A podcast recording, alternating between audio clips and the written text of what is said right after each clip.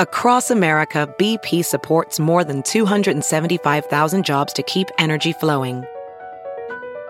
Jobs like building grid scale solar energy in Ohio and producing gas with fewer operational emissions in Texas.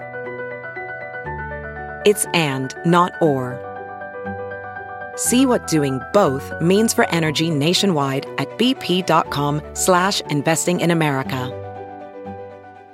Good morning. I'm Randi Naughton at Fox 2 with your St. Louis news. Driven by Bomarito Automotive Group. Missouri Governor Mike Parson discusses vaping at a news conference in Jefferson City this morning. As of last week, there were 22 reported vaping related illnesses in Missouri. One person died. Officials say most of the victims were between the ages of 15 and 24. The governor will be joined this morning by officials from the Department of Health, Public Safety, and elementary and secondary education.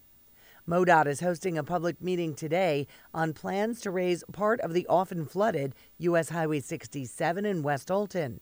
The $3 million project would raise southbound Route 67 to the level of the northbound lanes south of the Clark Bridge. The project is expected to begin in 2021. Today's information session is from 4 to 6 at the Audubon Center at Riverlands in West Alton. From the Fox 2 Weather Department, a few quick hitting showers are on tap for today, possibly a rumble of thunder this afternoon. We're not looking at an all day rain. Many spots may stay dry altogether. High temperatures reaching into the upper 60s before the front passes late today. Tonight, breezy and cool with low temperatures dipping into the lower 40s. Wednesday, partly cloudy, breezy, rather cool with daytime temperatures in the 50s.